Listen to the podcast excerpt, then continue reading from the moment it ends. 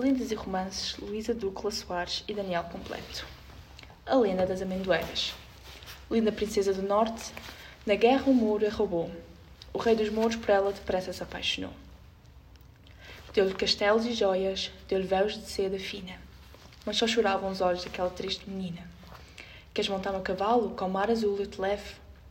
Ela só tinha saudades dos flocos brancos de neve.